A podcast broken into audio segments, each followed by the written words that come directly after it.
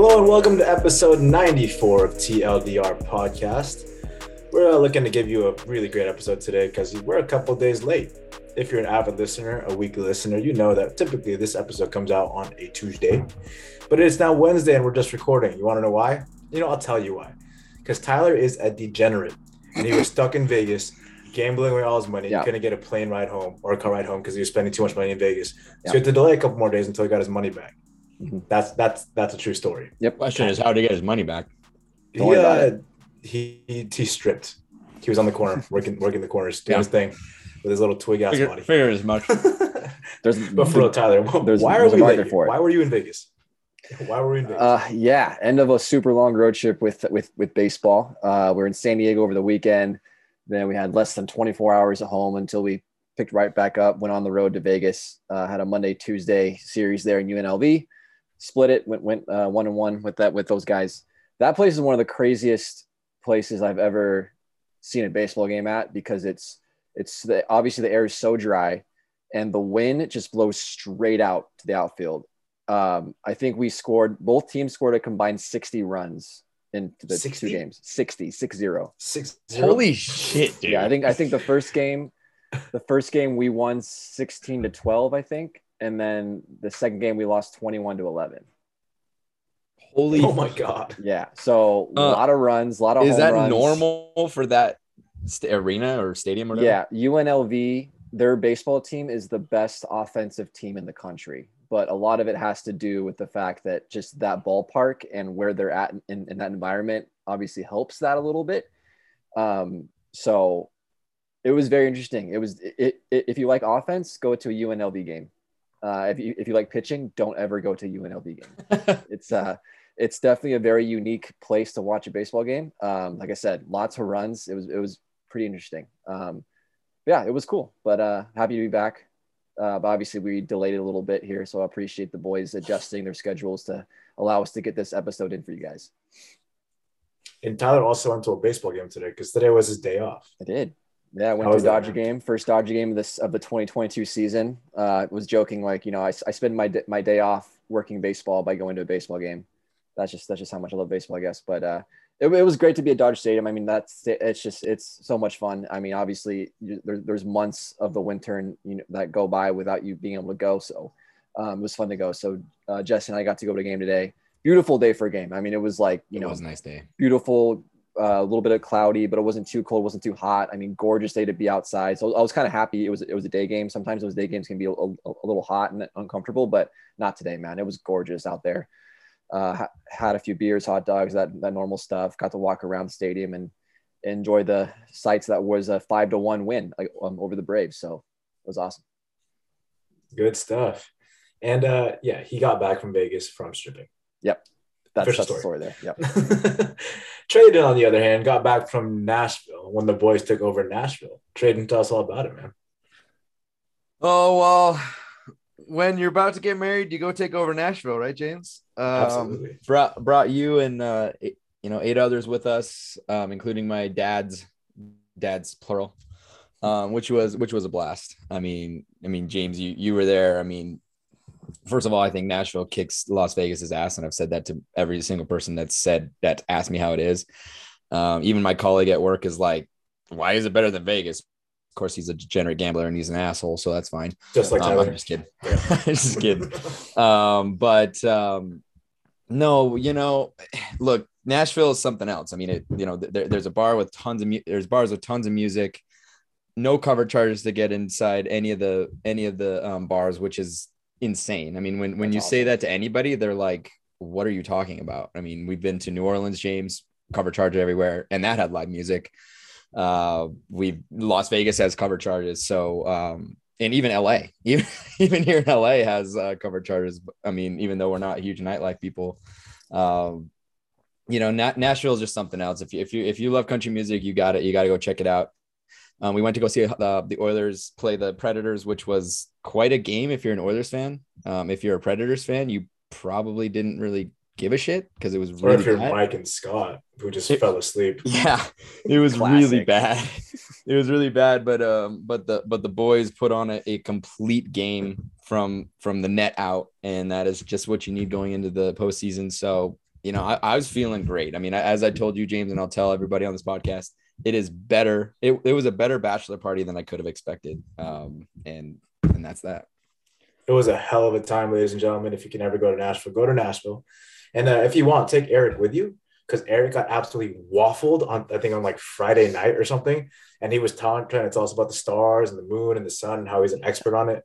So if you want to learn about the stars, the moon and the sun, and just astrology as a Actually, whole. that was game night. That was the that was the night we that was Thursday night, right? Yeah. Oh, Thursday night. Yep.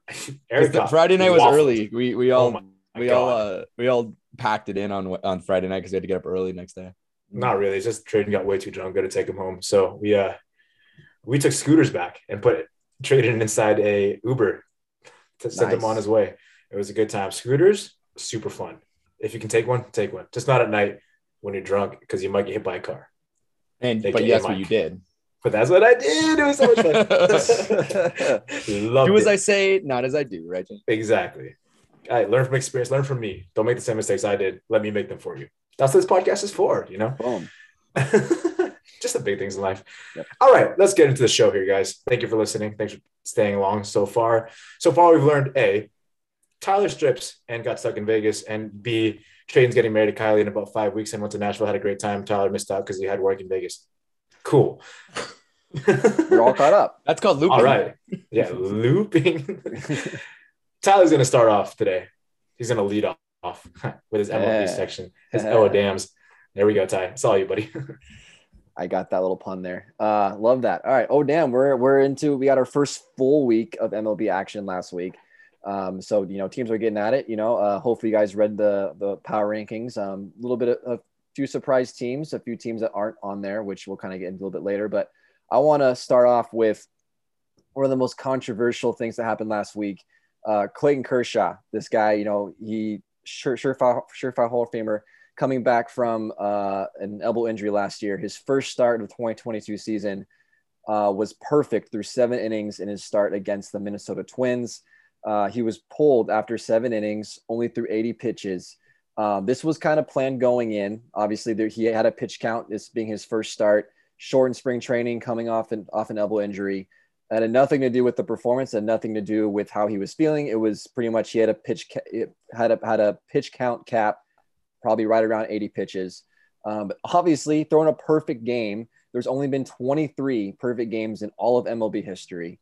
Um, a lot of people were upset that Clayton Kershaw got pulled, and even though there was the the the health plan going into it, trying to keep him healthy um, by limiting the pitch count and kind of easing him back into to to I guess full go. Um, a lot of people were still upset. A lot of people thought they should have he should have stayed in. Um, there's a lot of people saying, you know, agree with the decision that you know it's it's good for him to you know uh, been pulled there because you're looking out for the overall season. We want Clayton Kershaw healthy for October. We rather see him pitch in the World Series than pitch a perfect game in April. So there's been there's a lot of opinions around this. So I want to get everyone else's opinion about it. Um, you know, it's I I would say I've seen pretty 50-50 on this, but let's let let's see what the boys think. Traden kind of your thoughts on this decision. Do you agree with the decision, or just how do you feel? Like, do you think you know it's a disservice to the fans that he got pulled? Do you are you kind of just eh about it? I mean, kind of where where where do you stand on this whole thing? Yeah, that this is actually interesting because we were in Nashville when this happened, I believe, James. Um, and Yep. at first, at first, I was like, "Are you fucking kidding me? This is ridiculous. How how how can you how can you do that?" And then you kind of get some sense from you know experienced friends that are involved, and you kind of think about it, and it's like, is, was anybody surprised? I mean, look, the, do you, Tyler? I know that I know that you you know a huge Dodger guy. You you're you're a pitcher, so so a perfect game means a lot to you. What means more to you, Clayton Kershaw getting a fucking perfect game in April or winning the World Series? I'm gonna say that winning the World Series is going to take the cake ten times out of ten. Yeah. And if if it means having to pull Clayton Kershaw, one of the best to ever do it, off of off of his mound after he's pitched eight, 80 pitches in a shortened spring with a guy who was out a lot of the season because he was injured so that he could be healthy for the remainder of the season or the end of the season or the postseason. I'm sorry, you just got to do it. I mean, it, it, it sucks. I know there's, I know that the, the perfect game is so, is so amazing and so, uh, so coveted, but you, you they for for one for for for for a change. I think Roberts uh, was Roberts looked looked out for his team and looked out for the longevity of his of his one of his aces, and he did what he needed to do. Yeah, uh, that's like I said, that's definitely one side of the argument there. Uh, James, do you do you agree with what Trayden says, or do you think that they should have just said screw all that health bullshit and go for history? Okay, so truthfully, I do agree with what Trayden says, but I'd like to explore the other side of it, just to make things interesting here. Were you really, as a Dodgers fan, counting on Clayton Kershaw to be healthy the entire season? Were you? Probably not, because he hasn't done that in a while. He's been injured in and out the lineup, so he's kind of like, if he's going to get injured, he's going to get injured. It is what it is. Clayton Kershaw's resume is insane. He's done so many things, won so many awards, won a World Series. The one thing he hasn't done is have a perfect game why don't you let him do it? And I get, yeah, he's hasn't been a full full spring, hasn't worked up to his full workload yet, but he's also a vet. He can manage that, dude. He's not like some young gun who just throws 100 miles per hour every single time. Like uh, one of the guys who played against the Dodgers was one of the Braves guys, uh, I think it was, but he, was, he threw 39 pitches at 100 plus. He's not that guy. Clayton Kershaw can place pitches where he needs it to be and can throw a little bit slower and not really damage his elbow as much as you think he, he would. It is possible. You just never know. And if he get if he gets a perfect game, that's amazing. That's cool. If he doesn't get a perfect game and gets hurt, he was gonna get hurt anyway. Come on, let's be real here. like he's not making it through a full season with his age and his health issues throughout his career. There's a reason why he only signed for a one year extension. He wasn't signed multiple years because they can't count on him. That's not going to happen. He's going to get injured no matter what. Anyway, you should have let him pitch a perfect game. Let him make history. and I mean, like, I don't really know much about this entire thing, but Shohei today against the Astros had a perfect game through six. He gave up a hit in the sixth inning or the seventh inning. And then Joe Maddon comes out today and he's like, if Shohei was still doing a perfect game, he would not have pulled him. And this is coming from a guy who has played every single game so far as a hitter or a pitcher. And Joe Maddon comes out today and says, I wouldn't have pulled him if he had a perfect game. Doesn't matter what his pitch count was going to be at. If he had a perfect game, I would not have pulled him.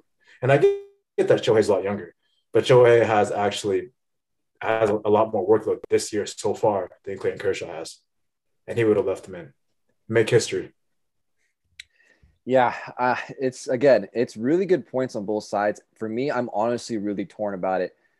From obviously the job I do, working a lot with baseball players and pitchers coming back from, especially coming back from injury, not even just building up for the season, but coming back from an injury, I totally get it, and I'm totally on board with that decision for pulling him early. I get, I understand it. I think oh, it, it's it was the smart thing to do. Now, but as a fan, when I was watching that live and he didn't go back out for the eighth inning, I was upset. I wanted to see that happen. I got those. I haven't seen Clayton Kershaw pitch that dominantly in a while, like probably since that 2014 MVP season he's had, right? Where he where, where he where he threw his his his no hitter. He looked amazing. And like I said, at this point in his career, he's only going to have a very small number of those games where he's truly dominating like that again. Like it's not going to be every time like it used to be. Because there was a period of about four or five years there where Clayton Kershaw, every time he went out, you're like, he could throw a perfect game today, like every single game. Right. Um, now it now it's like you're not really expecting that from him anymore. So the fact that he was able to do that on his first start of the year and it didn't happen and the pitch count was at 80 and you're thinking like that's a beautiful pitch count normally if he's full go, right? One of the best arguments I heard was that you know, Clayton Kershaw, they should have let Clayton Kershaw at least try and go for it. Obviously, if he had, like, if, if he went back for the eighth and he had a 20 pitch inning or whatever it was, or even gave up a hit on the first batter or, or whatever, perfect game's gone. Obviously, pull him. But how do you like let's just say hypothetically he throws a perfect game throws 100 pitches right either a you can skip his next start or have him start and throw two innings right but then so then that way the load is still managed in a way that's you know acceptable and he's still building up and not doing too much too soon um, but he also got a chance to chase history it's, it's it's a tough one, guys. Like I, I really am truly torn by it. Like I said, I do think it was the right decision. It was the smart decision, but from a fan's perspective, it sucks. Like it, it just sucks. Like you wanted to see that happen. I wanted to see it happen. I was my initial reaction was I was upset by it. You know, the thing is, sorry, Tyler. The thing is, real fast. Yeah. sometimes the right decision isn't the right decision. Let's look at the Rays, for example. They do the right decision all the time, and yet that hasn't led them to winning. Right. They made the right decision statistically.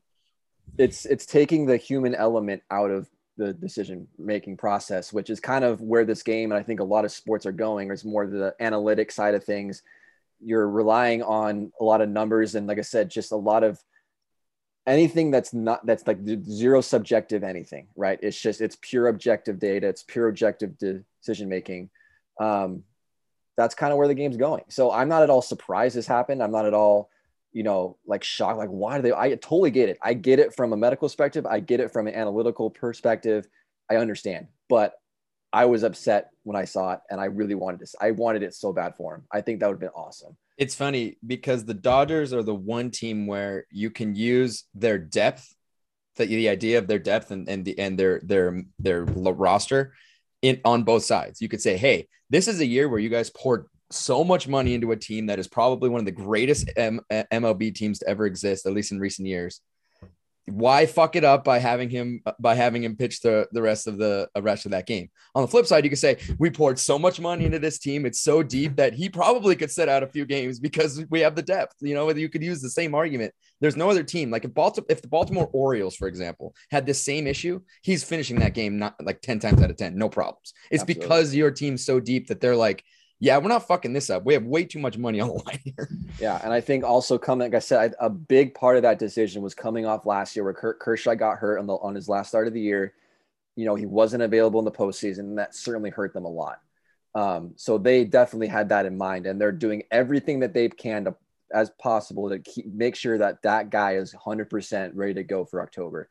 Now that like I said, like as James mentioned, there's no guarantee that's going to happen but they're going to at least try, you know? So I think that's kind of what went into this uh, decision here. And it's a tough one. It, re- it really is. Like I, I, I get both, uh, both sides. I understand people that are upset by it. I understand, but I, I understand why the decision was made. So either way, it was made. So uh, Kershaw, you know, it was awesome to see him. I, ho- I hope we can get some like closer to that kind of Kershaw all year. Dodgers will be golden um, if if if he can look like that. I mean, his his stuff was moving, and more than I've seen it in a very very long time. Like the slider was nasty, the curveball was nasty. His velocity's down, but I think that's expected his age. But I mean, if if if, if he can control and have that nasty stuff, he's gonna have, have a really good year.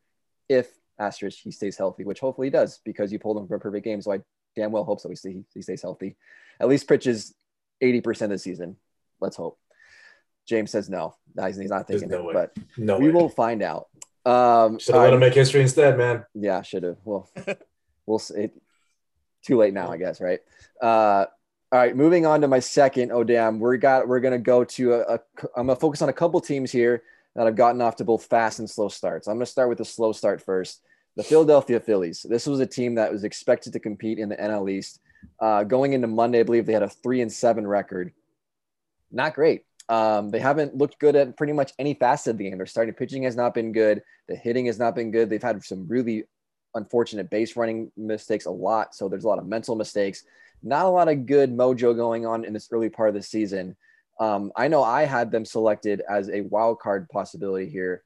Um, and this is a deep division, you know. So there's the Mets are looking good. The Braves, I know they're off to kind of an start, but they're definitely going to be a lot better. Um, so this is going to be a tough division to really compete in. Um, and then on the also on the flip side, uh, a, a team that's off to a good start, the, the, the Colorado Rockies. Now, a lot of people who know baseball history a lot might roll their eyes at this one because the Colorado Rockies most years get off to really good starts. They're known to get off to hot starts in April and May, and then eventually will cool off. But we still have to talk about them, especially in this NL West where they're sitting. I, I think going to money, they were sitting second or, or tied for second place. Um, and along with the Giants and Dodgers up there, you know, the Padres are kind of off to a start as well. You know, maybe this is a possible fourth team coming into the mix in the NL West. And the Rockies are one of those teams that every once in a while will actually have a pretty good com- com- competitive season. It kind of comes out of nowhere. Um, so I think the Rockies overall, their starting pitching has actually been really good, which is usually a weakness for them. Their offense hasn't been great. Um, but it's, it's really been led by their starting pitching. But this offense can certainly rake. They, they've, they've got a lot of talent there. So this team could be better even than they're playing so far. Um, so of the two, the Phillies slow start and the Rockies fast start, I want to ask you guys, which one are you buying more? Which one do you think is going to hold true for the rest of the season? If, if, if you had to put your money on one, do you put your money on the Rockies having a good competitive winning season, or you put your money on the Phillies shit in the bed and having a losing season and missing the playoffs? James, what do you think? I put more eggs in the basket of the Rockies. I I like what the Rockies are doing right now. And yeah, they lost Trevor Story. That sucks.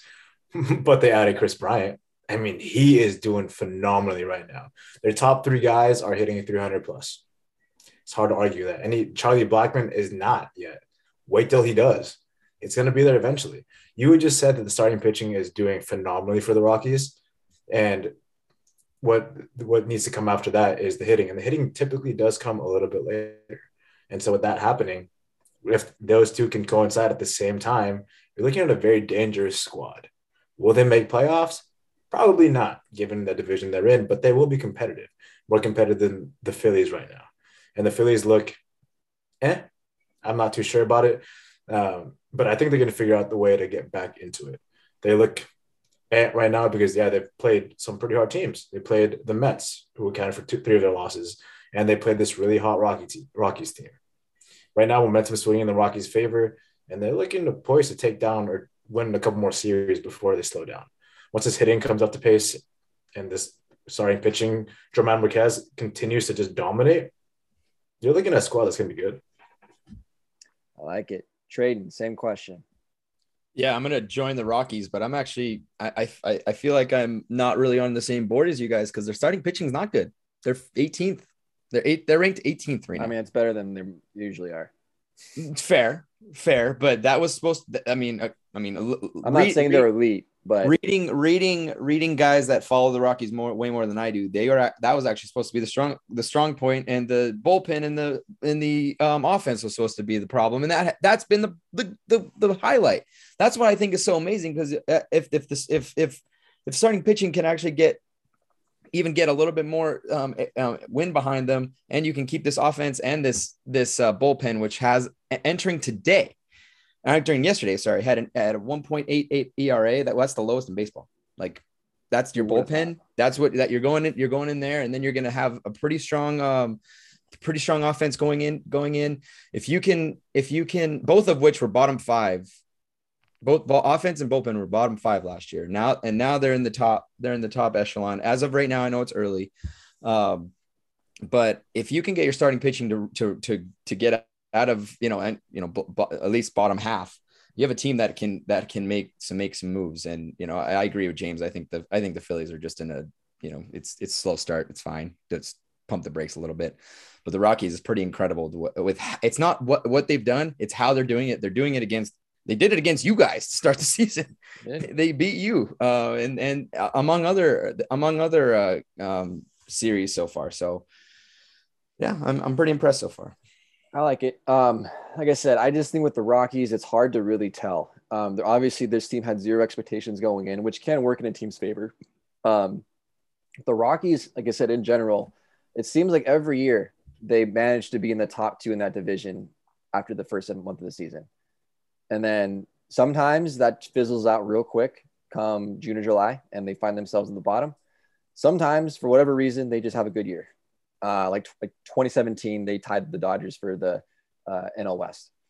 Uh, it's weird. It's random. Uh, I feel like that division is going to eat them up. I know they I know they beat the the uh, Dodgers to open the open up the uh, uh, season. Uh, but I just think that division is, is going to be really tough for them to really stay competitive consistently. But I do think that they're better than a lot of people think, and they may play spoiler coming down the stretch. Like they may be the team that beats either the Giants, Padres, Dodgers in that division. That's going to mean something. So I'm not really looking forward to facing these, this, this Rockies team. You know, come September time when we're really trying to win games. Like they're going to be really competitive and they're going to be fun to watch. Um, I don't think they're a playoff team though. Phillies, on the other hand, um, I'm a little concerned just because it's the starting pitching that I'm a little bit worried about. Um, Aaron Nola, that guy looked like a Cy Young candidate a couple years ago. He has not found himself, and that's a problem. Um, now, can he figure it? He, he needs to figure it out. Um, offensively, this team's going to hit at some point. I, I have no doubt. They, they have too much talent in, in, in that lineup. They're, they're going to figure something out. I think they'll clean up those base running mistakes, the defensive mistakes. But I'm a little concerned about the pitching, um, just because I've seen it now for a couple of years now. Aaron Nola has not looked like himself. That's that's worrying me a little bit. One bad year, okay, off to another bad start. Again, it's early, but I need him to be back to his normal ace self. Um, I know they got a lot of other good starting pitchers on that team. Uh, we, we, we talked about this in the preseason, how their bullpen was pretty bad. We'll see how it, they added some pieces this, this offseason to hopefully bolster that. Um, but their starting pitching has got to be better. Like I said, and, and, especially in that division where there's a lot of good starting pitching. Um, so I'm a little bit more worried about the Phillies, um, but we'll see what happens. Um, like I said, it's first month of the year. You never know what happens. I mean, the freaking Atlanta Braves had, had a losing record in August and then won the World Series. So it, it, it's a long, long season. We're talking about a couple teams that, you know, play, played 10 games. Uh, we got 150 of them left. So, um, but it's definitely intriguing. There's always a few, like I said, there's always at least one team that surprises people, and there's always at least one team that just absolutely shits the bed. And so far, the early, that's what we're we're looking at the Phillies and the Rockies kind of fitting those bills, but we'll kind of see where that heads. Um, last little thing, kind of more kind of more fun one. Hopefully, you guys got to see the video of this. If not, um, I'm gonna play the video um, over my speaker here, so hopefully you guys can hear it. Uh, but this was uh, the Yankees announcer, uh, John Sterling. Again, love John Sterling, Hall of Fame uh, uh, broadcaster. He's fantastic. So this isn't a knock on him or that he's a shitty broadcaster, but this was a really funny moment. Happens to everybody. Uh, he basically called a home run that wasn't a home run. Uh, so I'm gonna play for those listening. You, you, at least listen to the audio, and then I'm gonna kind of recap it on on what happened here. So I'm gonna unplug here, and hopefully you guys can hear this audio version of this home run call. Here's the 1 0. Swung on, there it goes. Deep left center. That ball is high. It is far. It is gone. But caught at the wall by Tapia. Boy, I thought that was gone. So Stanton got close. He sent Tapia back to the wall to make the catch. So that was the video call or uh, the audio for those that weren't able to watch it. But just to recap it, uh, Giancarlo Stanton was up to bat. This dude mashes home runs. There's pretty most of the time when he hits a home run, it's a no doubt Oh, about it. No. No, you disagree? I mean, okay, so the thing, Yankee Stadium is smaller, man. Yeah. There's a lot of Giancarlo Stanton's home runs that won't be a home run anywhere else but Yankee Stadium. Oh God, here we go. True, but this guy And so I- was- consistently okay, has was that- the was highest that home? exit velocity of any player in baseball. Like he hits home runs, Absolutely. like it, Absolutely. it comes off his bat differently than most guys. He has a line drive home run. That's crazy. Yeah. Was this was this um video at home? The one he was announcing it? It obviously yes, was, it was right? at Yankee Stadium. Yeah. So I mean, I get where this guy's coming from. I mean, like Yeah, half the time that it looks like it's gone, it's not really gone. Yeah. Because I mean, it's so close, and a lot of his home runs wouldn't have been home runs anywhere else. Yeah. I'll be honest with you. When So I when I, was, when I was watching that off the bat, watching it on TV, I thought that ball was gone. Like I thought, oh, he hit that far because A, Giancarlo Stanton, and B, everyone behind in in the fans reacted like it was going to be a home run, and the outfielder was was going back towards the wall. But as soon as you see the outfielder slow down, you know, oh, maybe he didn't get all of it. And that's the thing with like when when you're an announcer, that should be something that you know how to judge that call. Like when when when a, when a guy hits a, a, fly ball toward, towards the outfield, you're not looking at the ball. You're you're you're looking at the outfielder because that's going to tell you whether or not that ball is going out or not. If that outfielder is going back in the ball, he starts slowing down, he starts to camp under it and put his glove up, probably didn't make it, which is exactly what Tapia did. Now Tapia was a little bit nonchalant about it, which probably fooled John Sterling a, a, a little bit there, but nonetheless, he still did slow down. Um, now, if the outfielder obviously, if he doesn't move at all, or if he goes up and starts to kind of just look over his head like, oh shit, that's gone, then you know it's a home run. Either way, he called it early. It's pretty funny, but Traden, kind of your thoughts on this? Funny, not funny? Like, what do you got on that?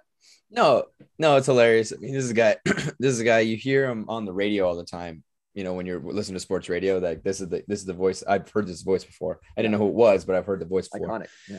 and um, it's classic and it's just it's just funny i mean uh, you, you see it you see it all the time i w- the first thing i did was I, I i was prepared to go off and i was and i say that because i thought that maybe he wasn't there and he was brought like he would you know how it, during covid they, a lot of the announcers have had done things That would have been home different. That would have been a different. Uh, and I would have. I would have I would have sounded off on on everything. I would have just sounded off and said, Yankees, pull your heads out of your asses. There's no fucking reason you should not be there, blah, blah, blah.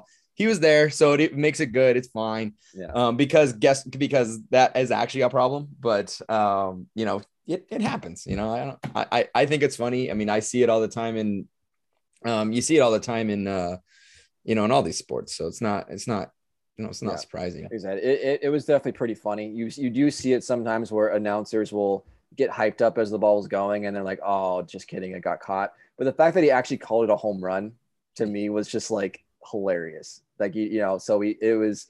Uh, you don't see that happen very often. Uh, but like I said, not a knock on, on John Sterling. He's he's one of the best to ever do it. Uh, but just had one of those moments. I mean, he's, he's called thousands and thousands of baseball games. You're gonna goof up sometimes. Everybody does it. Uh, but it made for some nice laughs. So hopefully everyone got a little giggle out of it. Uh, but yeah, that's what I got for MLB this week, guys. Um, we will have a City Connect jersey rating next week. I believe the Astros wore them today, so we got it in a little bit late. But next week, I promise you, we, we will have that City Connect jersey for you and more baseball stuff as we as we keep rolling around. Um, James, I know you you said you've been watching a lot more baseball lately, uh, so that's awesome. So hopefully everyone else that listens to the podcast has, has been tuning in either their, their favorite teams or other teams that they don't know about. Uh, but yeah, baseball's back and it's awesome. So thanks, James. baseball back is, and it is very awesome. Tyler said he promises to bring the Astro stuff next week. I wouldn't trust his promises. I asked him to bet for me in Vegas, but he lost my money in Vegas. Therefore, he couldn't Yeah. get back.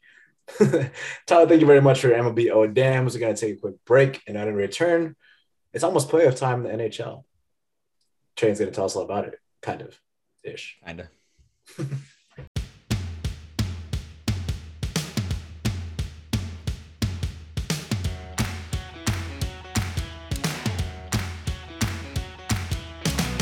Welcome back, everybody. Uh, as I mentioned before, Shane's going to talk about some playoff NHL stuff, but really he's going to talk about teams that have been eliminated thus far. But there's only two of them, and so he's going to fill the void with some stuff because there's a lot of stuff going on. Those are his words exactly. Traden, take it away. Those those were my words. Impressive. Um, thank thanks, James. Look, uh, first, this is uh, the, the the East has been completely you know every playoff spot has been has been accounted for. We're just we're just kind of vying for spots at this point. So um, quickly, let's let's talk about the two teams that were eliminated before we kind of look around the the um, the the standings and kind of figure out kind of have an idea of where everything's gonna gonna lay out or play out. Um, starting with the Columbus Blue Jackets, um, the Columbus Blue Jackets were eliminated. Um, seems like special teams was a was a main reason, but this guy's got a lot of young players um, through the pike. Two first round picks in 2022 provide a, a nice a nice future for this team.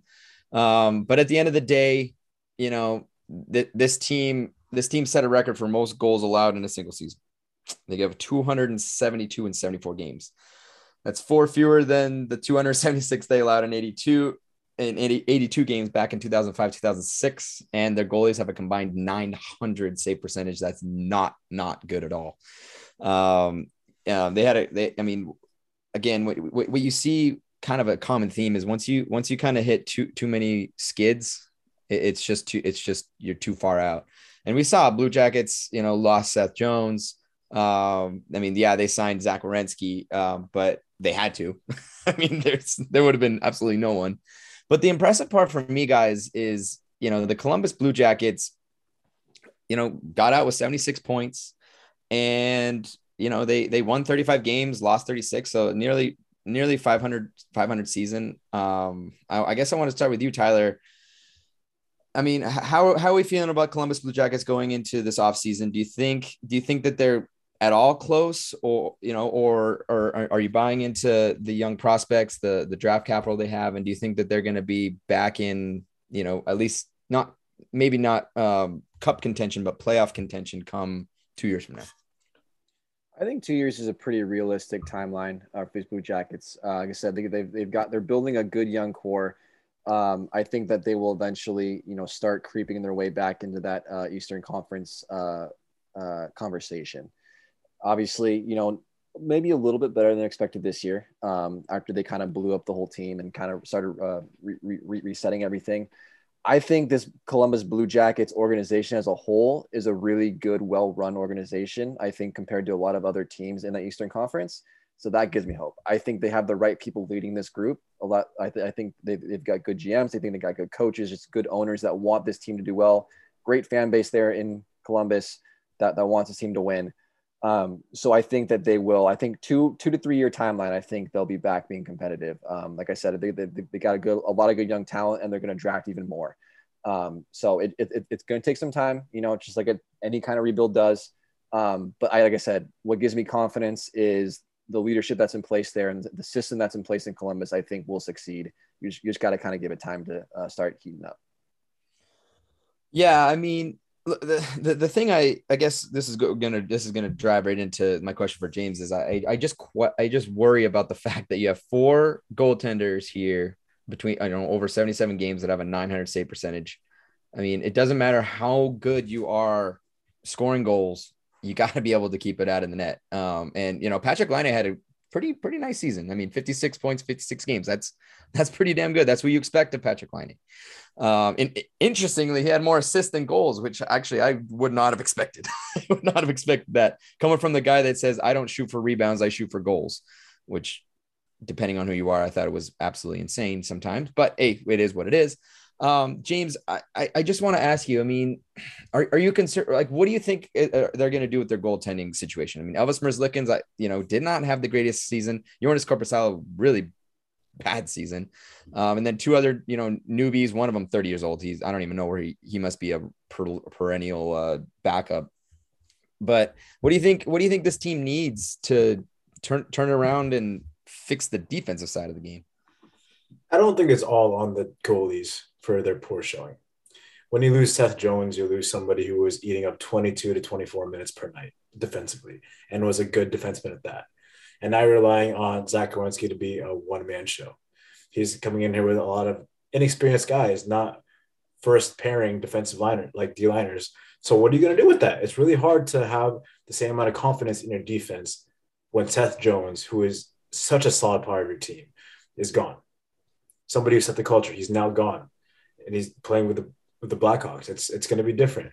And so, like you had said before, when you were talking about in this intro, you just hit a couple skids, and soon enough, all those skids kind of compile and compound. And then towards the end, you're just like, fuck it. it is what it is, man. Like, I'm going to try my best, but we're not going anywhere. We're not making the playoffs. We knew early on that the top eight seeds in the East were set. It was just a matter of where they were going to sit. And so the Blue Jackets weren't even close at that point. So, what was the point of him giving it its all every single day without the backup that he deserved because the defense wasn't showing out for him to play his best? it's tough mentally to do that and physically. Uh, Merzlikins has had years in the past where he's been great. Korpisalo, the same thing. It's well, it's, I think it's going to take another, another defense defenseman to come into that team and kind of take over. And I mean, it's it's different now without Torts. Torts had a different kind of perspective on defense than um, what's this guy? Uh, what's it? Brad Larsen Than yeah. Brad Larsen is. Uh, I think Brad Larsen is more offensively driven than Torts was. And so when you place too much of an emphasis on the offensive end, not the defensive end, your goaltending is going to struggle a little bit. But if you have another strong defensive guy back there to pair with Zach Werenski or be a second liner, it's going to help your goalies a ton. And so this offseason, if they want to be somewhat competitive, and it's going to take them, like I, I agree with Tyler, it's not going to take them two years. It'll take them a little bit more than that. Um, but if they want to kind of build that culture up defensively, bring a good, solid role playing defenseman in there, show like change the culture defensively, and you should have some more progress. Yeah. Um, first of all, I want to, I want to, I, I agree with you, James. They need they need defensive help. They really need defensive help. Um, I want to. I first of all, I want to tip my hat to Zach Werenski. I mean, forty seven points. I mean, I, I compare him to Seth Jones because that's a good comparison. Two not two great teams. Um, I mean, Seth Jones ended up with 49 with one extra more minute um, per game. So, um, Zach Werenski, way to way to way to carry the load there. Um, you know, and you know, you you you he he definitely has kind of earned his uh, earned his pay there. What what I do find interesting though, guys, is they have two first round picks this year. Um, assuming that the Chicago Blackhawks do not have a first or second pick. So they're going to have, uh, you know, they're going to, and if it is, then they're going to get the first round pick in 2023 for sure. Um, the thing is, if, if the Blue Jackets, the Blue Jackets could either use those two picks or they could, we could see them trade and immediately trade up to get a defenseman. And there are a lot of defensemen that are going to be available. And I and and considering where they are, I don't know that that's necessarily a bad option because you're depending on the defenseman that you get, as long as he has, um, as long as he has tenure, as long as he ha- maybe in an RFA situation, um, as long as he's not like a rental, you have a guy that you can help build around with Zach Werenski. I mean, it has to be the right player, but I would not, I would not say that that's out of the out of you know possibilities, uh, out of the realm of possibilities. Do I think it's going to happen? Probably not. I think that they'll probably um, do a little bit more building, but considering this team is able to score, considering this team was was in a fair amount of games, they didn't have a terrible season. Um, one they could be one defenseman away from ha- at least you know pushing in the right direction and kickstarting the the rebuild following um the loss of of all the uh, of Seth Jones and, and company. So um, it, will be interesting to see what they're going to do in the offseason. I would not, I would not um, say that they won't do it. It's, I do find it unlikely, but who knows? I mean, we've seen some crazier stuff happen in off seasons. Um, the New York Islanders were eliminated. Um, I mean, guys, this team dealt with lots of injuries. Um, imagine this: they couldn't score. I mean, who would have thought that the New York Islanders couldn't fucking score in the most prolific scoring um, year we have ever seen? who would have thought that? Um, COVID 19 and injuries kind of unraveled this whole situation. Um, as I mentioned, um, they had a slow start. Um, we did ha- we, we did say that their first 13 games were on the road um, as they were waiting for their arena but i must i must point out that a lot of the games that they played were close to home so they were staying at home they were staying in their beds so I, I, I wanted, I'm not trying to downplay that situation, but I'm trying to downplay that situation. That wasn't the problem that you're out of the, that you're, that you, that you, uh, that you can't score, that you can't find a way to, to win. This is a team that was expected to make the playoffs. We did not, did anybody expect um, them to miss? I don't think so. Um, we did not expect to see uh, who was it? The Ranger. I mean, are the Rangers were the were the ones that came in and and the Islanders fell out. I, w- I mean, I thought there was going to be a little bit closer, and it, it wasn't even close. Is there's a 26 point difference? Um, James, how do you feel about New York? I mean, they have a they're kind of an, they're, they're kind of aging. They have they have a few UFAs to have to deal with, but I mean, do you chalk this up to a to a team that needs to restructure, or is this blip on the radar? We're all right. Blip on the radar. We're all right. It's a one off not many things could go wrong. I mean, like too many things went wrong at the same time for this team to not gel, for them to not get the momentum they needed to kind of make a push for it. Uh, they've been successful in the past with the same team. You don't just go from being successful, successful, successful to being shit. That doesn't just happen like that for that to be sustained. It's a blip. What happens then is you go right back up. It's a lot like, you know, stocks nowadays. They go up, they go down, but typically they will always go up today this year is a down year. Okay, so what? Yeah, sure. You should find some scoring. Go get a forward from uh, be a free agent forward. Awesome. That's gonna up you up a tiny little bit. But as, as long as Barry Trotz is there implementing his system of defense, this team's gonna be good. It's just a bad year for them, and I'm sorry. Like it is what it, I can't really explain it. They just had a bad year. They'll be fine next year. Yeah, I mean, look, uh, it sounds like Lou Lamoriello, general manager, has has kind of already talked about this. He's looking for hockey trades this summer. He's looking for he's looking for a way to retool his team. He's not he's not tearing anything down. He's not going to he's not going to sell the farm. He's fucking not because this team doesn't need that. They just need a retooling. And ho- you know, hockey trades are true player for player situations. And if that means bringing in um bringing in a little bit more offense, that that will help kickstart your team I think that's great. I think that this team is is just uh, this maybe gives them a chance to kind of retool extra offseason to kind of figure that out. But Tyler, I want to talk about this guy. I want to talk about a guy that probably is not going to get looked at as a, as a Vezina finalist, even though he probably should.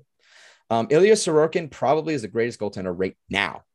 Right now. Now, except for Shesterkin. I'm not, I don't want to like step on his toes because it's Shesterkin.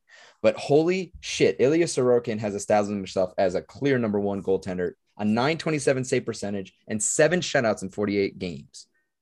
Um, I, guess the question is, is what do you think that, what would you do if you were the Islanders to try and help this guy get to the postseason because he can get you there. You just need to score goals. like who, who, who, I mean, I mean, or or is there something else, or am I missing something else? Um, are you uh, and also are you comfortable with Varlamov as your second? Um, and or do you think he's going to be kind of sold off to maybe find some offense? Yeah, I mean, you're right. I mean, this guy deserves to be on a team that can hopefully get him the playoffs and him be able to shine on, on that level. Islanders clearly missed the memo of the highest scoring NHL season we've seen in 20 plus years. Uh, they have not been able to do that, and they historically, and not historically, but the last few few seasons have not been able to score. They got to figure that out. They just they'd have to. Um, whether and it has to it probably has to come through free agency like i don't think they have any guys that developing are going to just all of a sudden show up and just drop 30 30 goals in a season um that i see anyway um i mean they, they might have some guys there that can have some good seasons but i mean you got to go out because you've consistently shown you can't really score in a league that's consistently scoring more you're falling behind so that's worries me a little bit. However, I do agree with James in the sense I do think that this is just a, kind of a one-off weird year for the Islanders. They got off to such a shitty start. And it was like they played pretty well the last half of the season. Like they played more of like a playoff contender the last half of the year. But because they're the start of the season, which is so atrociously bad, they just they dug themselves too big of a hole to climb out of. Um, so that gives me a little bit of hope that this Islanders team is going to move past this season and will be back next year and hopefully compete. But in order for them not just to compete for a playoff spot, to, but to actually compete for a Stanley Cup and to get out of that conference, you've got to freaking find scoring. And I don't, like I said, I don't know where that's going to come from. I, I don't I don't know what the pending free agent list looks like off the top of my head. What guys are out there? There's got to be solutions. There always is, right? Like if, if, if, if you have a goal in mind and you want to win, you got to go out and, and and execute that. So the defense, the goaltending is not the issue. It's clearly the scoring. It's always been that you don't even like I said, you don't even have to have like a, a shitload of scoring. You just need to have like two or three guys that can put up some points and you're going to be successful because because your goaltender is so great and because that that that the that defensive scheme is so great. I mean, you if you can average three goals a game, you're probably going to be winning a lot of hockey games as as, as the as the Islanders. Yeah, I mean, I I, I think that's true. Um, it, though I also think that the prolific scoring we're seeing I'm not saying that's one off. I think that we are going to see more scoring than we have maybe last year and beyond, but I don't think we're going to see this again. Uh, I think I think there are a lot of factors that came into this year. Um, you know, shorten shorten off season kind of. Um, and I, I think I, I or, and I also think that there's not as many fantastic goaltenders as there used to be, guys. I think I think there's a handful of elite goaltenders, and then there's a bunch of question marks after that, and you're seeing that in the playoffs and we'll and we'll talk about that when it, when we actually look at the matchups. But I mean, besides maybe four, maybe five, are you comfortable with any of the? Are you completely comfortable with any single goaltender in the league right now? I, I'm not. I'm not. I have so many question marks beyond because I don't know how they're going to play in the playoffs. I don't even know how Shesterkin is going to be in the playoffs. Like the, he's a question mark. Yeah, you, you know. They, so I, I, don't know. I, I think um, I, I think it'll be I think it'll be interesting. I think I think that the offseason is gonna see the Islanders find some scoring. I think that they're gonna they, they're gonna need to. I, I think when they when they see what New York's doing, they have the goaltender. I mean, Sorokin's there. Um, I mean, he can be a number one. That you just need to score enough goals. I mean, th- you know that that's that's the reality of it. Um, they they scored fifty three less goals than Washington. That and, and they are in the playoffs. Like, what does that tell you? you let they let in they let in 12 less goals. like, like, what the fuck, dude? that's what's ridiculous. But um, that that is it for the East. Um, that that's every team that's been eliminated. We we hopefully will be talking. Well, depends on who you ask. Um, if you ask Tyler, hopefully, um, if we will be talking about um, two teams next week, um, and they will be two Pacific teams for sure. Which two? Up until the before last last night, I thought, and this is rolling into what I want to talk about. Up until last night, I mean, I guess at like 5 p.m., I thought, holy shit, we we might have some chaos here. And um, Tyler, uh, personally, I want to play the Kings. I think right now with you guys are just a little bit banged up. I think that you're the easier matchup. No offense. I also want to see a game, but I just think, you know, you guys are not in the same. You guys have just kind of trailed off because you've lost Doughty. You've had all this stuff. Um, but all of a sudden, we saw Vancouver tie the Golden Knights.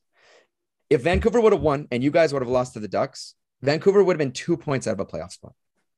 Two points out of a playoff spot. I was this close to going on this podcast next week and showing up, James. I was just as much of how big of a fucking idiot he was, but I guess I don't get Nine percent, bro. Nine percent. they- they're not there yet. Um, Tyler, how are you feeling going into the last few games here? I mean, look, you have an 87, 87 to 90% chance of making the playoffs. It's, that win was fucking huge. And Vancouver's loss, only getting a point, was fucking huge. Right now, Vegas is losing. That's fucking huge. Do you think you have this wrapped up, or are you a little bit concerned? I, I guess I kind of agree with you. I was pretty concerned that win against Anaheim last night was was was huge. Um, look, I was looking at the schedule kind of a month ago, looking at the last little bit. I'm like, hey, where are we at here? And the the Kings kind of went through a bit of a gauntlet a couple weeks ago that I knew was going to be tough when they had to play Calgary, Edmonton, Minnesota, and Colorado, kind of almost all all in a row. There, they played Chicago there in the middle, but pretty much those four teams. Again, these these are teams that we should we need to win against if we're going to advance in the playoffs. We didn't beat any of them. Um, so that was a little bit rough. And that's kind of what caused us to be in this position where we were looking pretty solid there at, at, at that three spot. And then all of a sudden we lose, you know, four out of five games and, you know, Vegas isn't going anywhere. Uh, Vancouver isn't going anywhere. You know, now we start getting a little bit nervous, but I look at the last four games of the season. We got Chicago again at home. We got the Ducks again at home, which is again, it, that that's the Ducks are always going to be a tough competition because of that rivalry. Um, but Chicago, you know, uh, Anaheim, and then we have Seattle on the road. Those should be all winnable games. Like we should win all. If if, if we Yes. win those three, we're gonna be fine. Yes. Um, then we close the season at Vancouver, which again could be a really intriguing Could be game an amazing. if the Kings don't end up winning the next three games. Like that could be super intriguing, um, which you kind of want as a hockey fan. But for me as a Kings fan, I don't want that. I want to just breeze into Seattle, Vancouver, and be like, all right, we're we're chilling. No matter what happens in these games, we're we're we're making the playoffs. So hopefully we take care of business Thursday and Saturday at home against the Blackhawks and Ducks, and we should have no problem beating Seattle. Um, and we'll be fine. But yeah, I, I'm I'm not 100% confident. I'm, I would say I would I'm about 87% confident, like you said, at the moment. Like I, I feel pretty solid about it, but definitely not 100% certain because anything can happen. Um, like I said, there, there are teams there at the bottom that are waiting just for their moment. If you know, and they're and they're gonna finish this round. They're gonna they're they're they're they're they're, they're coming for us. So, like I said, we have to take care of business against these against these couple teams here at home. I think they will. Um, but yeah, it's we're not playing super great. I think we're we're kind of surviving here to kind of finish the year. We'll see what happens. But I mean, uh, like even the, the last two games against uh, Columbus and Anaheim were one goal games, two to one games. It's been like if it's been like oh, we're just barely hanging on for dear life. But I think we can, and I think we will. your your your win last night, I think, did that. Um, the Vancouver Canucks have a very hard schedule. They have the Wild, the Flames, the Oilers. They have the Kraken. That's that's who they have in the middle of that. Like, That's basically the season, the, that's, that's basically what, what, we- what what we had two weeks ago. yeah, they're they're playing a Wild team, which is seems seemingly unstoppable. The Flames seemingly unstoppable. I hate to say this on the podcast because I don't like talking about this team. The Oilers right now are unstoppable. Um, the James, I want to ask you. I mean, I look. I know that you think. I think. I think we can agree that LA is making it in. So let's let's let's shift over to uh, unless you have a different take. No, bro. It's, it's Okay. wrapped up. It's under the Christmas tree. It's wrapped. All right, It's done. all right. So so we know our play. So we know who's going who's making the playoffs. Um, and the and the West, well, there'll be some vying in the wild card, but more than likely Edmonton's going to play LA. Minnesota's going to play St. Louis. Um, Colorado will play one of Da- Dallas and Nashville, and Calgary, vice versa. Let's look at the East because the East is a little bit different. Um, Washington is 27 minutes away from entering the what what would that be? The third metropolitan spot, pushing Pittsburgh out. If you're in New York, who would you rather play? I would rather play Washington. Uh, I I've always had my doubts with Washington just because they're getting older and older, and Ovi's just straight up just playing offense at this point. Is he playing defense? Has he played defense in a while? No. Uh, but this team has shown its fall from grace, and it hasn't been a great fall from grace. It hasn't been as steep as the fall as the fall from the Islanders this year. Um, but this was the team that used to run that division. They were up there at the top every single time, and right now they're third, and they were fourth for a while. The Pittsburgh team always going to be competitive when it comes to playoff time, unless you're the Islanders, but they're not playing the Islanders. So what you're looking at now is a team that's always going to be competitive against everybody else, and a Washington Capitals team that, as Tyler views his Kings, kind of stumbling and crawling towards the finish line right now. It's an old team that hasn't been restructured or retooled in a while, and they're relying on the same key players as they have been for a while who are just offensively driven and not so much defense. And in this league, in the playoffs, you will have to play some defense if you want to be successful. So I'd rather play Washington if I was New York. I, I don't want to mess with Pittsburgh, man. Pittsburgh scares me. That's a that, that's a good take. I mean, I, I don't I don't think I, I think that to be honest with you, I think New York has both. I mean, I, I look at I look at this point, I look at regulation wins, not regulation any overtime or shootout wins. And they're and New York's running the table. I mean, they have 42 versus the, the 34 from both the other teams, which means they're winning. Like it, overtime in in the in d- doesn't happen in playoffs. What I mean is, it's not three on three. It's not it's not cockamamie. It's not bullshit. It's not shootout. You know, it's it's truly winning in regulation, um, five on five. Um, so I, I, I take a lot of uh, I take a lot of um, you know I, I think that means a lot. So I think New York is going to be fine. But uh, T- Tyler and James, I want to ask you both. I'm going to start with you, Tyler. We have the Florida Panthers 55, 15, and 6 for 116 points, and the Colorado Avalanche 55, 15, and 6 at 116 points. They both have uh, what is that? Uh, four, five, six games left. Who wins the President's Trophy? I was just looking at that actually. Uh, pretty intriguing there. Uh, I'm gonna go with Florida just because I think it's been that kind of year for them. I think they've just had this magical run, um, and they've just, I mean, plus 100 different goal differential. I don't know what the record is. I don't, I don't know if you know, but that's that's just seeing plus 100 is insane. I think that they come out with the, with the President's Trophy for one one of two reasons. For the reason I just mentioned, and also because I picked the Avalanche to win the Stanley Cup, and in order for them to win the Stanley Cup, they cannot win the President's Trophy. That's true. There's only there's only been one team in the last 10 years that was a President's Trophy team that won the Stanley Cup. So Yeah. um, stats are not not on your side. James, you're you're shaking your head completely. I hate Shaking I your head against the team that shit. has 11 straight wins in Florida. Let's talk about Colorado Avalanche. Oh no, I, I agree with Tyler. I agree that the, the Florida Panthers are going to win it. What I was shaking my head about is the whole president's. I hate that president's trophy shit, man. How many times does a, a, two seed make it all the way? How many times does a three seed make it all the way? It's it's all divvied up. It's one seed, cool, whatever. It is what it is. But y'all don't look at the other seeds. Does the eight seed make it all the way every single time? No. It's just a seed and it's divvied up among. It's the same shit. Don't give me that president's trophy bullshit, man. Fuck that. All right. What do let's you mean? talk about What do you mean the curse? You don't believe yeah, in that? that's so dumb. Okay, there's a curse, but one person's won already, so it's not really a curse, is it? One out Uh, of 10. And okay, usually How they're many- they're losing in the first two rounds, which means How many losing to a times the two seed win it? Man? How many times the two seed win it? Well, I don't know, but One out of ten, maybe. but the, but this is What this the is the this is the out of 10. best team in the league. but when you go to playoffs, it's completely reset. You're right. You're right. And I think, but what I'm, well, I guess the point is, I guess that's the point is like, you don't need to be the best team in the regular, in regular season. You don't. Right. It's It not doesn't necessarily help. a curse. It just, Mm, yeah, I guess it doesn't. Maybe it's just for That's a why, that's why Tampa Bay's like sitting on their ass because they don't give a fuck. yeah. But anyway. Or is it fatigue? I don't know. You tell me your power rank. You say that. Yeah. Yeah, I read them Could be. before I post them every time. Could be. Uh, so you agree with, you agree with Tyler with I do agree, Tyler. Uh, the reason being is that Florida has had a clear signaling of going all in. They made trade day acquisition, acquisi- acquisitions like uh, Claude Giroux and like big names to like signal we're going for it. Let's go, go, go, go. As opposed to Colorado, who's just been steadily good for the last couple years. Um, and so, with having that new signaling of we're going now, that kind of lights a fire under your ass to continue performing at a very high level to win it every single game because that's what you're brought there to do, as opposed to the Avalanche, who are kind of just like, we've been here, we've done that, we won this last year, so let's just keep doing what we're doing. So that's the reason why I have Florida getting the President's Trophy over Colorado. This is this is an intriguing one. I mean, I really don't care. It doesn't really matter to me. But I I um but it but it is interesting. I know I know we have a buddy who listens to this that has Colorado winning the cup along with Tyler. Um I don't Who's know that? yet.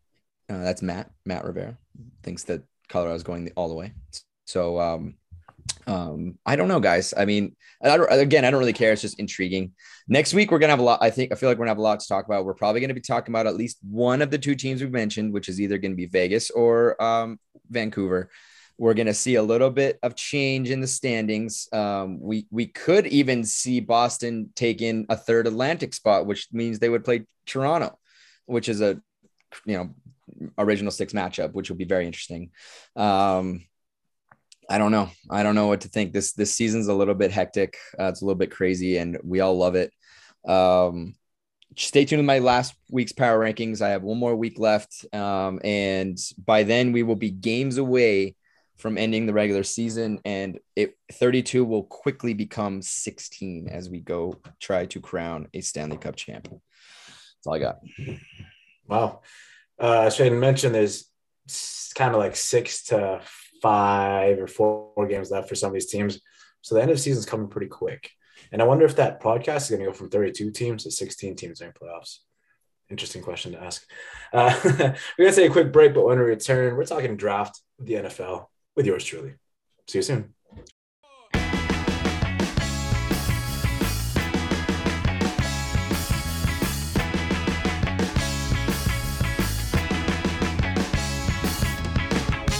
Welcome back, everybody. And now for the segment you've all been waiting for, which is, you know, why it's last.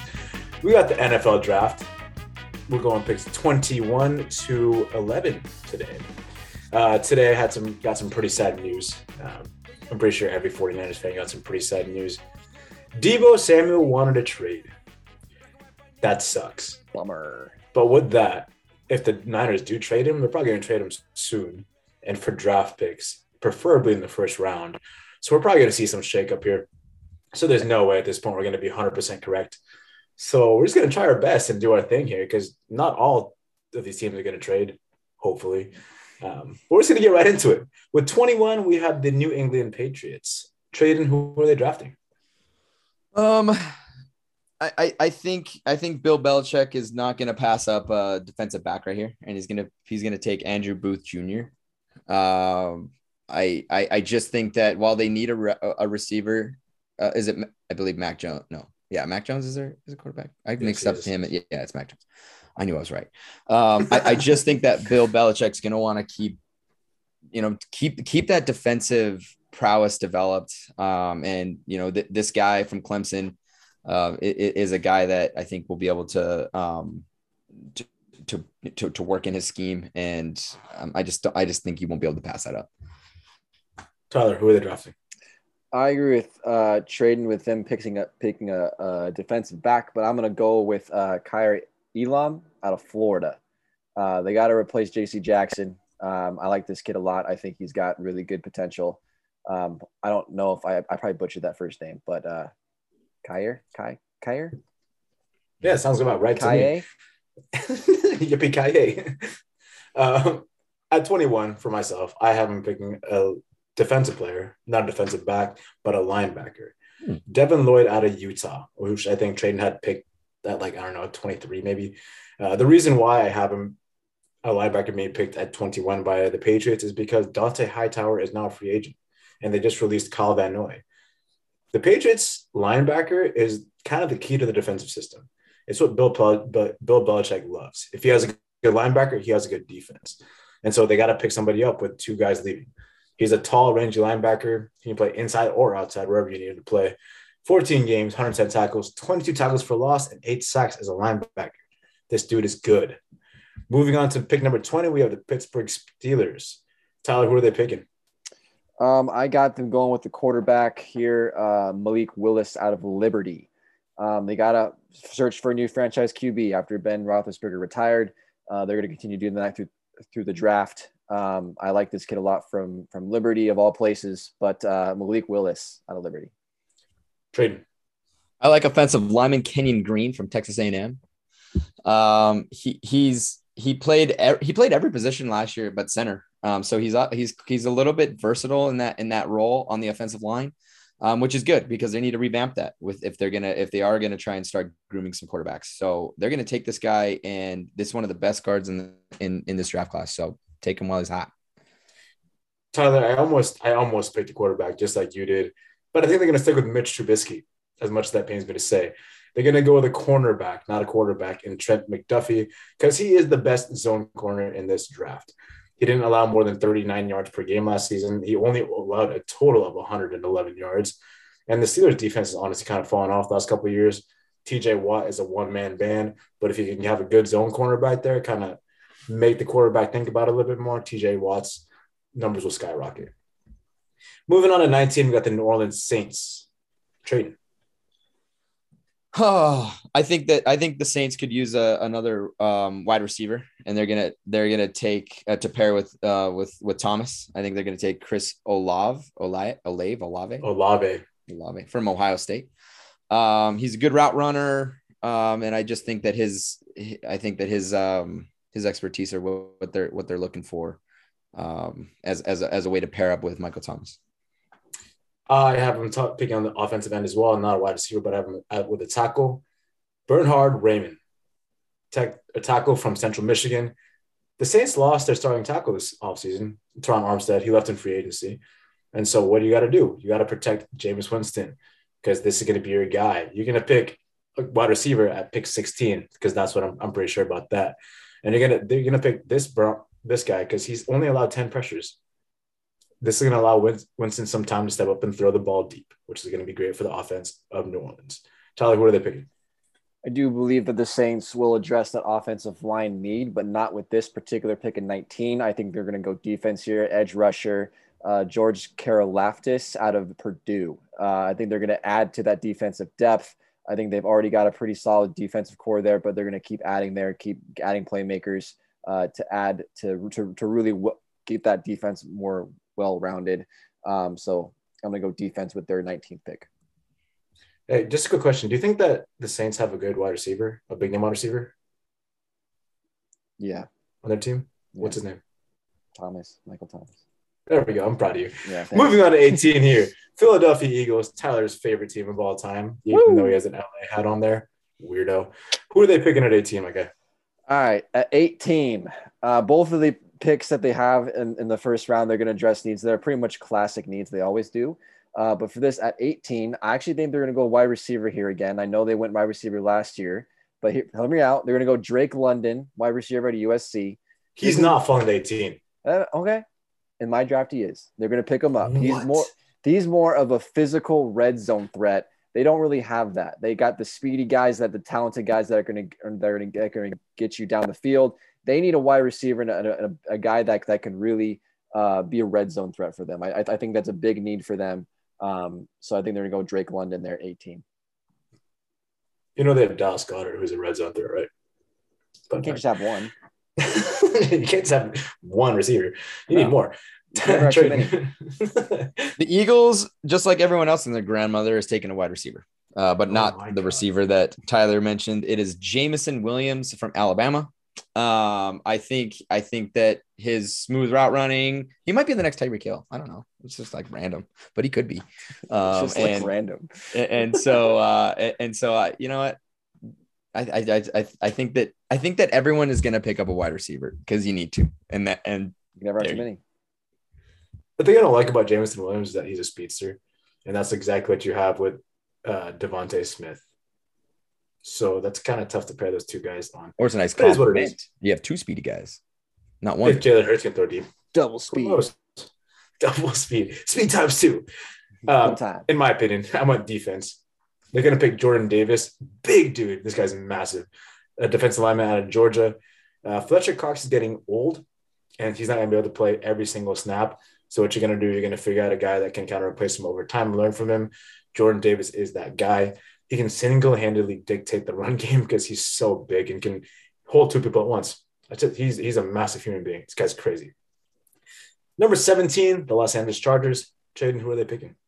My San, uh, I almost said San Diego. My Los Angeles Chargers are taking Jordan Davis before Oh, before the Eagles do. And you know why? Because the Chargers are going all in on their fucking defense and they are going to be so fucking good.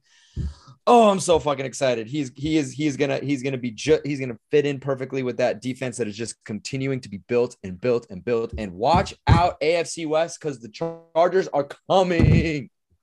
Honestly, that'd be so scary. Having Jordan Davis in the middle of Melvin Ingram, not Melvin Ingram, um, Khalil Mack and Joey Bosa. Scary sight. Boom. Tyler, who are they picking? Yeah, I, I don't think the Chargers are going to go defense here. I think they've already built a solid defense. I think they need a little bit more uh, depth at their pass protection. I think they're going to go Trevor Penning, tackle out of Northern Iowa. Uh, they need to help that pass protection, protect your quarterback, make it happen. I agree. I think the Chargers are coming this year, and I think that I think offensive line helps is really going to help them out. Hey guys, I learned a word a couple you know episodes ago, and I'm going to use it right now. Ditto. I'm going to use ditto. Ditto. Tyler, spot on, bro. I'm gonna go with the same thing. Trevor Penny, tackle Northern Iowa.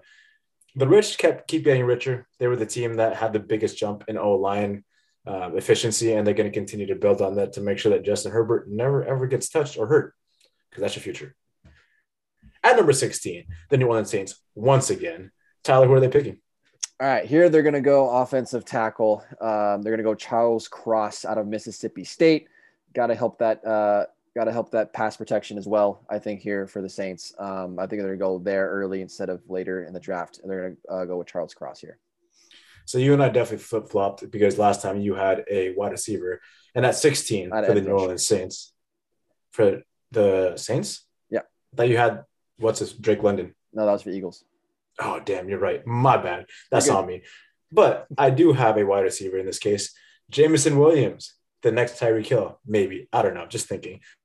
Quotes from Traden from you know two minutes ago. Uh, New Orleans Saints need somebody to complement Michael Thomas.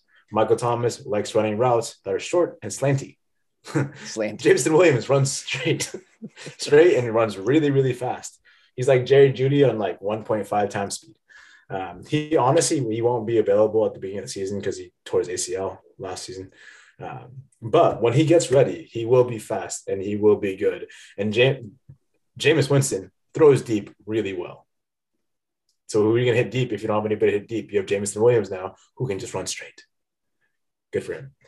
Traden, who do you have? There's a reason that the Saints traded up or traded to get this pick, and it's to get a quarterback that they can groom. Um, they're gonna they're gonna take Matt Corral from Ole Miss. The guy can get the ball out quick. That's great for Alvin. Well, what's is Alvin Kamara gonna be? I don't know where Alvin is. Alvin Kamara gonna play? Yeah, why wouldn't he play? Uh, well, he got arrested, so I don't know how. Oh, he that- got arrested, so maybe he might not play. Well, That's why he I- wouldn't play. Yeah. I don't know what that. I don't know what the deal is. He could he could still be dealing. Deshaun Watson got 22 criminal charges placed against him. Yeah, he's Fair- still on track to play. enough. Well, he, I don't know if he's He still got dealing- arrested. He didn't gamble 15 bucks on a big on a game the other day. Fair enough. Uh, and and you know th- that makes Michael Thomas better. Look, I don't I don't think he's going to start obviously, but I think this gives I think this gives the Saints a year to groom this guy before he can take over and be their quarterback. At number 15, uh, Tyler's favorite team, once again, the Let's go. Philadelphia Eagles. Who are they picking? Traden. All right, another classic. Oh, sorry, That's cool my no, bad. go. You're already there. This is your Sorry. team. My bad. Uh, It is your bad. It is, yeah. Uh, another classic uh, weakness in Philly. It's always a weakness. Is their secondary? They're going to go secondary here again. Uh, they're going to go Derek Stingley Jr., defensive back out of LSU.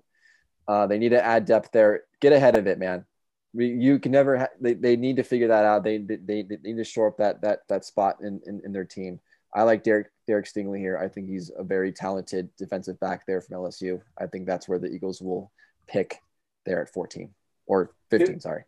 It's crazy to me how you have some of the top guys like Drake London and Derek Stingley Jr. dropping so far down. But to me, I, I'm going to address their secondary as well. I'm going to go safety. Props to Eric over here. Kyle Hamilton out of Notre Dame. He's probably the best safety in the draft, but he falls because his 40 time was 4.7. And as a safety, you don't want it to be that slow. You're, looking like 4.5, maybe 4.4, maybe. 4.7, he- he drops to 15 because of that. He's a high impact player. He has great play recognition skills, doesn't miss tackles, knows where the ball is going at all times. He is the best safety in this draft, but because of his 40 time, he will he will drop. Traden. After 43 long years, the Philadelphia Eagles will finally draft a linebacker in the first round. And that's going to be Devin Lloyd from Utah. They need pass rushing. They need pass rushing, and he is going to be that guy. They, they haven't. e- How can you not have drafted this this type of player over 43 years? No, like it's a wonder why they even got to be as good as they were like four years ago. Devin Lloyd, it is. Moving on to number 14, the Baltimore Ravens. Traden who are they picking? Um, Jermaine Johnson from Florida State, um, another pass rusher. Um, and I think this is exactly what the Ravens need. Uh, they they that's all. That's it. He I, that's it. They they they need they need that's it. I don't even know. I don't even know. You know, they, they need they need ability to to to uh to rush that rush that um pass and this is a guy that you can bring in and, and you can um and you can get him going. So I don't know why rush that pass is just so funny to me. Gotta rush no that one's ever pass. said that. No one's ever Yeah, said no, that. That's a new thing. Combination of words. Tyler. Uh, I'm gonna go with Jordan Davis, the defensive line out of Georgia that either you or Jaden had earlier. I think he's gonna uh, pick here. He's gonna get picked up here by the Ravens. I think he's a perfect fit in Baltimore. I think he's that stereotypical defensive lineman um, that is big, he's athletic, he's scary. Uh, he's gonna fit right into that Baltimore defense. Uh, so I think they're gonna go Jordan Davis here.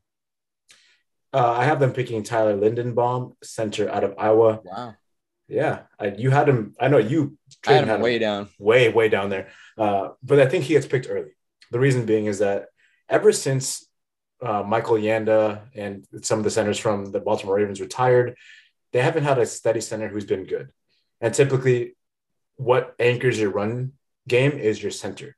You have a good center, you have a good run game. The Baltimore Ravens are a running team. That you can't really argue that they run with their quarterback, they're running with their wide wide receivers and their running backs. Sometimes they're tight ends. They haven't had a good solid center in years. So what do you do? Draft this guy. Um, he's the highest graded center in the college football era, college football ever, ever, ever since this has been rated. He is the best center to ever come across college football, according to ratings. And so when you come across this guy and he's, he's available this early, take him, especially if you need a center, which the Ravens do. Moving on to 13, the Houston Texans. Tyler, who are they drafting? Uh, the Houston Texans are going to go with Travis Jones, defensive lineman out of UConn. I think the Texans are going to build through the trenches here in this draft. Uh, they're going to go with the defensive line here. I like this guy a lot. Big physical guy. I think he's going to help Houston out a lot there. Traden. This is going to be a third, uh, a third pass rusher that's going to be picked in a row. Um, Travon Walker from Georgia is going to be picked by the by the Texans, who are continuing to build up the pass rush. Um, he can he can he can line up on the edge and he can line up and be dominant down the um, on the interior side too. So I think he's a pure ball rusher, and I think that the, that's exactly what um, the Texans are needing as they build that uh, as they build that line out. So that's what we got. Yeah, Travon Walker is a consensus top five pick in most mock drafts. I mean, I mean that, that may be true, but just like you said, out of your mouth last week, this is the most shit show draft ever of all time. So Okay, I that's why it. Linderbaum is gonna go way down there.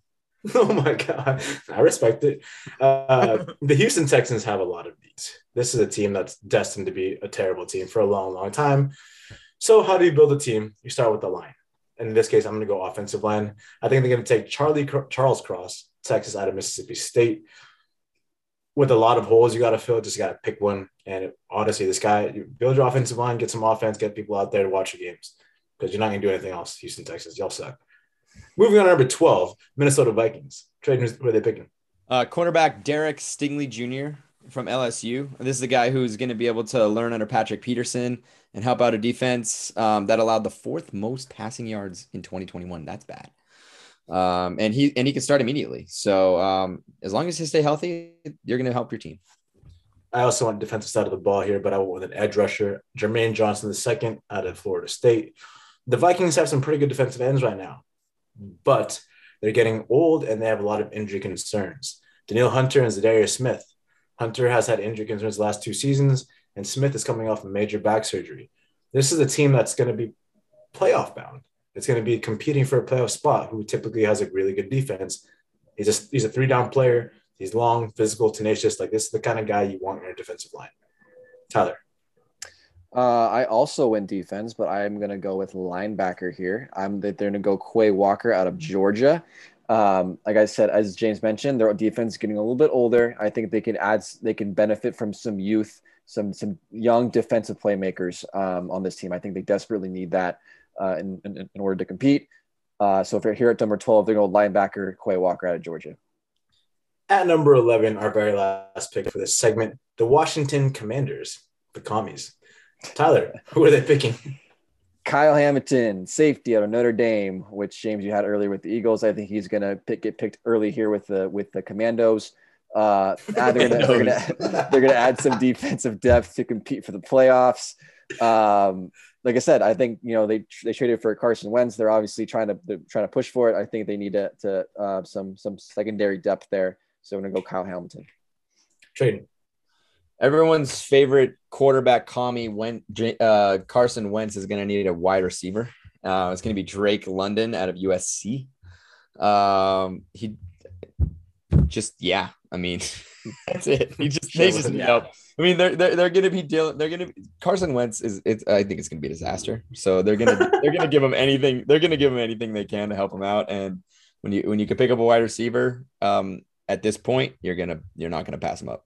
Drake London, it is. Absolutely, I agree with the position, not the player. I have Drake London coming up. They're getting drafted earlier than that. So I have the Washington Commandos picking Garrett Wilson, wide receiver, Ohio State. Uh, as Trey mentioned, you do need a wide receiver because Terry McLaurin is like, I'm not playing for y'all unless I get a new contract. And even if he does play with y'all, you'll need another wide receiver because you have nobody else. So pick a wide receiver. Garrett Wilson's very fast, elite body control, he can maneuver in space really, really well. Um, and he has a home run playability. He's like Tyreek Kill, kind of, almost. I don't know. That's going to be the quote of the day, ladies and gentlemen. And that wraps up my NFL draft segment, picks 11 through 22, 21. Um, and it also wraps up episode 94, even though it came a couple days late because of Tyler's gambling problem. It's Sorry here. it. And, uh, we are glad you stuck around and listened to the entire thing. Hope you learned a lot. Hope you have a great day. Hope you have a good rest of the week and the weekend because now it's close to the weekend. We're going to do that. Hope you do too. See y'all next week.